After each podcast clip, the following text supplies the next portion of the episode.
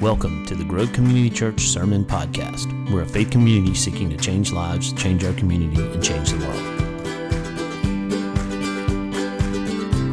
And now to this week's message. We hope you enjoyed it. When our kids both were getting ready to go off to college, I had a conversation with them.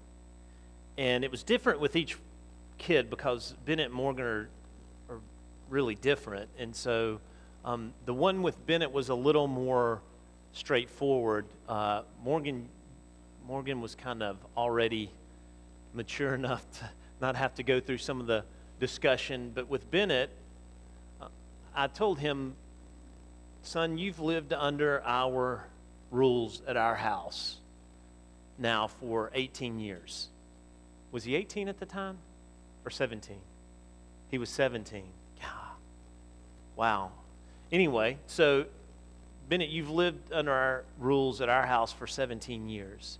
And you've obeyed those rules because they were the house rules and because we made you. You're getting ready to go off and create your own rules. Now, we hope that we've done a good enough job in your in your upbringing and in and in pouring into you spiritually that you're going to make decisions based on your relationship with Christ and not on the things that the world says is okay or what's normal for a college student. But we are no longer the ones that can tell you to do that. You have to you have to create that yourself. It's got to be you, because if you don't, if they're not something that you come up with internally, if this is not pouring out of your relationship with God, then you're just going to be blindly obe- obeying our rules, or you're just going to be kind of obeying the rules of the world. And either way, you're really not the one setting those, and certainly Christ isn't the one setting those. And so you need to, you need to kind of do that on your own now. But just remember that whatever boundaries you put up in your life, if they aren't Christ-centered, five years down the road, you're going to have all sorts of things that you regret, and you're going to have all sorts of things that you've invited into your life that you don't want there anymore. And so as you do that, you need to think about, where do I want to be five and ten years from now? What does my life need to look like? What do I not want to have attached to me or being pulled around like chains? And so I had that conversation with him, and, and Bennett understood it. And he went about setting those, not always the way I would have him do it, but he went about setting those things and trying to figure that out on his own. But what that led to is a much deeper faith, one that he owned, one that wasn't exterior, one that wasn't just kind of a veneer put on by the house that he grew up in and by the parents that he had. He had to own it himself. And so today we're going to look at this next part of the Sermon on the Mount where Jesus talks about this kind of thing. If you got your Bibles, we're going to be in Matthew five, verses seventeen through twenty. Matthew five, seventeen through twenty. Uh, I want to stop here for a second and say that the, uh, you got it? Okay, because this isn't working. Okay, it's doing all sorts of wacky light blinking stuff. All right. So, thank you, by the way, Seth. You're awesome. Matthew five, verses seventeen through twenty. This is Jesus, remember, the Sermon on the Mount. His disciples were the ones he was training. And there were these other crowds that had kind of gathered around, but it was really, this was really a message to his disciples. And this is what he says. Do not think that I have come to abolish the law or the prophets. I have not come to abolish them, but to fulfill them. For truly I say to you, until heaven and earth pass away, not an iota, not a dot will pass from the law until all is accomplished. Therefore, whoever relaxes one of the least of these commandments and teaches others to do the same will be called least in the kingdom of heaven. But whoever does them and teaches them will be called great in the kingdom of heaven. For I tell you, unless your righteousness exceeds that of the scribes and the Pharisees, you will not enter the kingdom of heaven. There's a lot here, and it's really four different teachings or four different sayings that are combined in one unit. And it's brilliant when you see not only how they are connected, but what the bottom line message is. Let's start with verse seventeen. Do not think that I have come to abolish the law or the prophets. I have not come to abolish them, but to fulfill them. So this first verse is important because he kind of sets the stage for what's going to follow. The last verse is important because it's the title not only for what goes before, not only verse seventeen, eighteen, and nineteen is kind of back-titled at verse twenty, but verse twenty becomes the title for everything that follows after that in the Sermon on the Mount. So Jesus here is leading up to his main point that's going to be the overarching theme for all of the Sermon on the Mount in verse twenty. But he starts with saying, don't think that I've come to abolish the law. I've not come to abolish it, but to fulfill.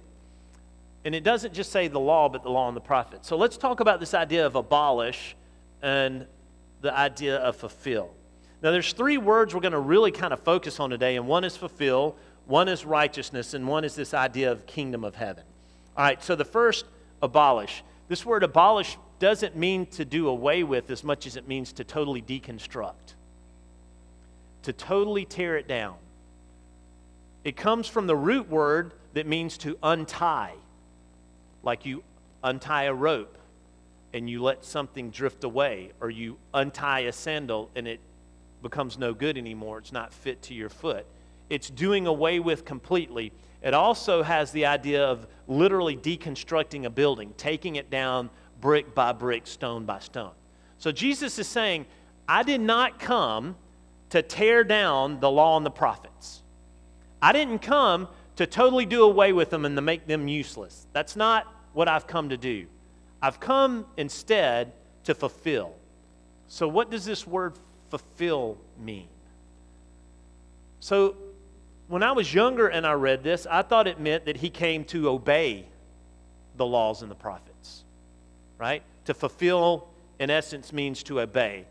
He came to do the obedience for us because we couldn't do it. He came to be obedient because the people of Israel couldn't be obedient themselves. And so this idea in my mind was that Jesus came to be obedient in our place. Now, there's a tinge of that, but that's not what this means. To fulfill means to complete, to bring to fruition, to have it all culminate. So if you take that in mind, what he's saying is, I didn't come to do away with the law and prophets. I came to fulfill them, to not just accomplish them, but to bring them to fruition. Another way of saying this is Jesus is saying, all the law and the prophets pointed to me. You get that? All of the law and prophets, it all set the stage for me. I'm I'm the last word. Now, we talked about this in in our uh, our sermon series on Hebrews, how Jesus said that that. It all culminates in me. I'm, I'm the last word from God. You had the law and the prophets, but now you have me. And it's kind of that same idea here. Jesus is saying that all the law, all the prophets, they all point to me. And I've come as the culmination of those things. I've come to bring all of that into fruition. I've come as the final verdict, the fulfillment of all that the law and prophets pointed to. So that's important for us to understand, because the law and the prophets set the stage for the Messiah. The law and the prophets made it possible for Jesus to show up and to be the fulfillment of him. But it also means there is a tinge of the idea that he came and he did fulfill all of them by being obedient. So he is the culmination of all the law and prophets. He was what the law and the prophets pointed to, but then he came and actually was able to accomplish them, to live them out. That his righteousness was greater than any other righteousness that had ever been. Then he goes on in verse eighteen and nineteen to seem to contradict himself a little bit. For truly I say to you, until heaven and earth pass away, not one iota, Not a dot will pass from the law until it all is accomplished. An iota is the smallest, it's the smallest uh, stroke, symbol stroke in Greek. So the smallest stroke of a pen, and then a dot was used uh, for, for uh, vowel points in Hebrew. So what he's saying is that not the smallest stroke of a pen and all of it is written in the law and prophets will pass away. None of it will pass away from the law until all is accomplished. Now, that seems weird, right? It's not going to pass away till heaven and earth pass away, which is their way of saying until hell freezes over. Like, this isn't happening. I mean, that's seriously, that's the translation that some people use here. That, like, it will not happen. There is no way. So when he says until heaven and earth pass away, he's saying it will never pass away. There's nothing that will be removed from the law. Not the smallest pen stroke will be removed from the law. And then he says until all is accomplished. And then he goes on and says, therefore, whoever relaxes one of the least of these. Now, what's interesting about this is this word relax is the root word for the word abolish. It means to untie. So he's using the phrase again here, using a root word for a word he used twice before, and he says, whoever relaxes one of the least of these commandments and teaches others to do so will be called least in the kingdom of heaven, but whoever does them and teaches them will be called great in the kingdom of heaven.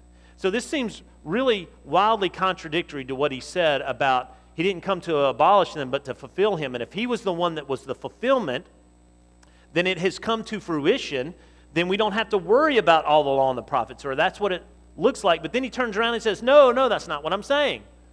I'm the fulfillment, but I'm not removing the laws. And if you teach someone that they don't count anymore, that's that's not, you misheard what I'm saying. Now, the reason why this is important, because there was understandings in Jesus' time and not long after him when Christianity was, was young and was growing, there was this idea that if Jesus fulfilled it all, it doesn't matter what I do. If he's taken all on, on all my sin, I can just go on and I can be the chief of sinners and it doesn't matter because he's already taken it all. Woohoo, good time.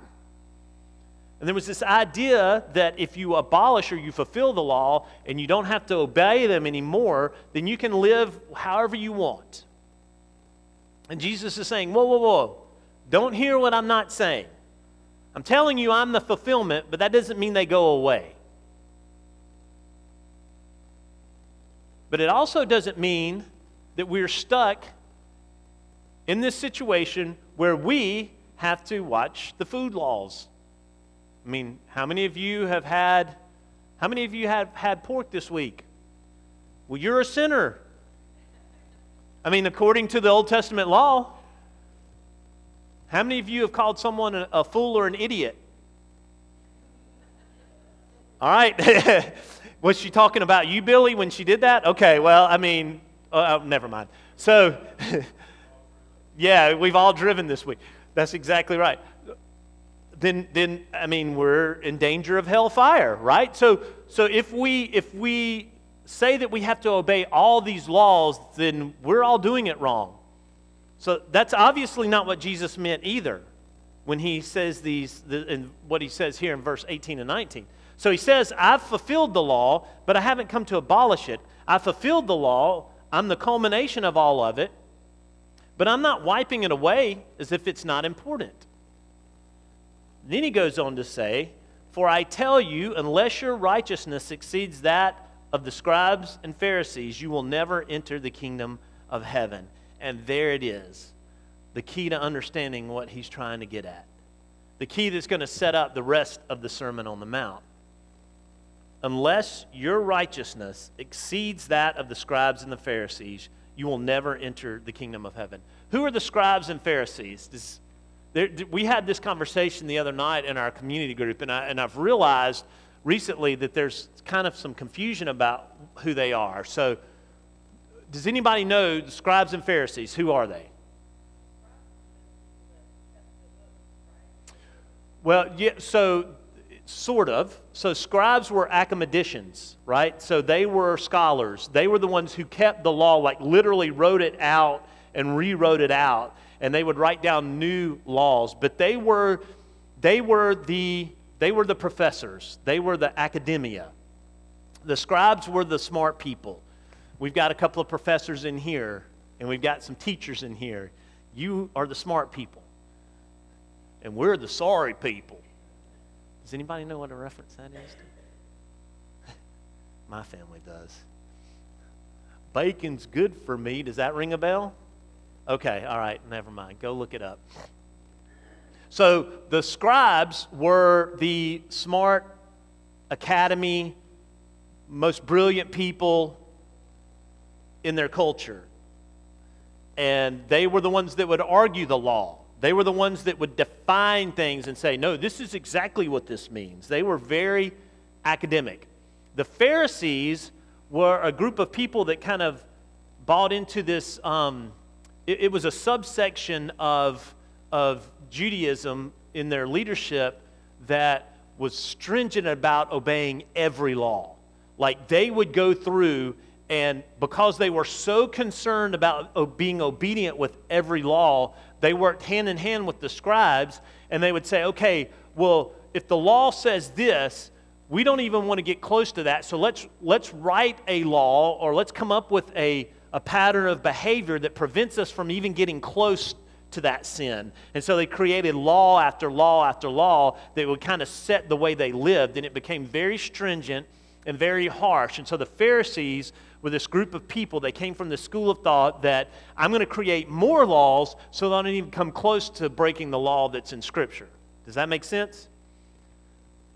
So in essence, what he's saying is, unless your faith or your righteousness, I'm sorry, unless your righteousness exceeds the brilliant scribes and the absolutely do no wrong Pharisees, you will never enter the kingdom of heaven. Well, that sounds pretty de- that's, that sounds pretty damning. Like there's no way that we can be that smart and that we can be that good. And so when he says, unless your righteousness exceeds that of the scribes and Pharisees, he's not. It's not about the doing of the law that he's talking about. Jesus isn't saying that you have to do no wrong all the time, or you're not going to see the kingdom of heaven, because that's what the Pharisees did. The Pharisees tried to do no wrong. They created law after law after law so they would never even come close to doing wrong. They were as perfect as a human could be according to the Old Testament law. So when Jesus says, unless you're better than them, unless your righteousness exceeds them, he's not talking about doing the right things, because none of us could do that. So what does he mean when he says, unless your righteousness exceeds that of the scribes and the Pharisees, you will never enter the kingdom of heaven? Well, he goes on to explain what righteousness really looks like and all of the rest of the Sermon on the Mount, but we've already got some of that from the beginning in the Beatitudes. And what it comes down to is righteousness is, is twofold. First off, Jesus fulfilled the righteousness that we couldn't achieve. And that's important, because Jesus himself was righteous, because he did everything perfectly, and we can't. He took on our sin at the cross so that our sin became his sin, and his righteousness becomes our righteousness. He trades places with us. Make sense? A lot of grace. So that is righteousness that God chooses to put on us because Jesus was completely righteous. He looks at it and says, you know what? You're a sinner. Jesus is perfect. Jesus is taking the sin and he's giving you his righteousness. So when God looks at you, he sees the righteousness of Christ. He doesn't see the sin. That's imputed righteousness. That's the fancy theological word for it. Imputed. He takes Christ's righteousness and puts it on you. But it's not just imputed, it's also imparted. So God not only says, I'm going to put Jesus' righteousness on you, Then I'm going to give you his spirit in order for you to be able to live righteous when you weren't able to before. And all the places that you're incapable of doing it, the Holy Spirit fills that in. So when he talks about righteousness here, and we know this, I, I don't have time to look in, uh, to do the deep dive here, but if you follow the string of Matthew and all the rest of the teachings in Matthew, and if you look at Old Testament and New Testament teachings about this, this is where this idea comes from. So when Jesus talks about righteousness here, he's saying that it's not about the veneer of doing the right things. It's about, is Christ in you? Like, is his life, his spirit in you? It's not about surface, doing all the right things. He's, he even tells a parable about this with the prodigal son, right? The story really isn't about the son who goes away. I don't know if you knew that. The story's really about the son who stays. Because the son who stays, just like the son who left, mistreats the father. But the son, the son who stays says, I've done everything you told me to do. I've been the perfect son. You've given me a task. I've done it. I've never left. I've been right here by your side. I, I'm, I'm perfect. And you've never thrown me a celebration. You've never put fine clothes on me. You've never given me your signet ring.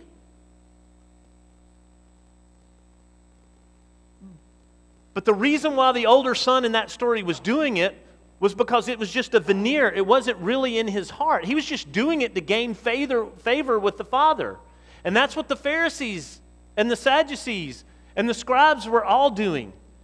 They were living their faith to gain favor. Instead, faith isn't a veneer. It's something that comes from within. Righteousness isn't a veneer that you put on. It's not clothes that you just put on in the morning. It comes from within you. So righteousness, in Jesus' eyes, isn't what you do. It's who you are. And unless his spirit is in you, unless righteousness isn't something that wells up from in, within you, all the do-goodism doesn't get you anywhere. So works doesn't lead to faith. Faith leads to good works. For I tell you, unless your righteousness is different than and exceeds the scribes and Pharisees, you will never enter the kingdom of heaven. So we've talked about fulfill. Fulfill. We've talked about righteousness. Now we need to talk about this kingdom of heaven. In Matthew, every time he talks about the kingdom of heaven, it's not a place. I've said this multiple times here at the Grove. What does the kingdom of heaven mean? It's not heaven. It's not some ethereal heaven that's off there somewhere. What does the kingdom of heaven mean? Anywhere that God reigns. Yeah, it's anywhere that God's rule is enacted. His kingdom is anywhere where someone subjects themselves to him. A king has to have subjects. And a kingdom is anywhere that king has subjects living and working. So the kingdom of God is anywhere as his subjects that we are submitting ourselves to the lordship and the rule and the reign of Christ. And when we submit to him, his righteousness begins to well up in us. His Holy Spirit comes and infuses us and gives us life and movement and ability. And then we begin to be obedient, not because we're trying to cover over something, not as some veneer that we add on at the end, not clothes that we put on in the morning. It wells up from the depths of who we are because we've submitted ourselves to the rule and the reign of God. And when we are in his subjects and he is in us, we begin to live out of righteousness. Does that make sense, guys? And that's what Jesus is saying here to his disciples. Think about it. These guys like are like the lowest of the low in their in their communities. These people aren't They're not the smart, they're the sorry people. They think bacon is good for them. They're the ones, no, actually they didn't. They did not think bacon was good for them. They hated bacon. Never tasted bacon. But they were the lowly. And he's saying, no, follow me, and I'm going to make you greater than the scribes and the Pharisees, not because of what you do, but because of who you are. Not because you achieve something, but because my reign and my rule is in you, and it's pouring out of you. For I tell you, unless your righteousness exceeds that of the scribes and the Pharisees, you will never enter the kingdom of heaven. And so, guys, our job is not to do good, but it's to submit ourselves to the reign of God. And when we do that, we will live lives of struggling obedience. There will be ups and downs. There will t- be times where it just becomes second nature and times where it's a struggle to be obedient. But the promise is that His Spirit and His rule and His reign is in us and gives us the ability to live as He created us to live. And so my words to Bennett are the same words of Jesus to us. It's not about the rules. You have to come up with how you're going to choose to live. But if you want to live for me, Jesus says, if you want to live for God, then you got to submit yourself. And you got to open yourself up to the work of His Spirit in you. You've got to say, God, rule my life. And only then will we live as we were created to live. We hope you found this week's message meaningful and impactful. And as always, don't just hear it, but put it into practice. Until next time, have a good one.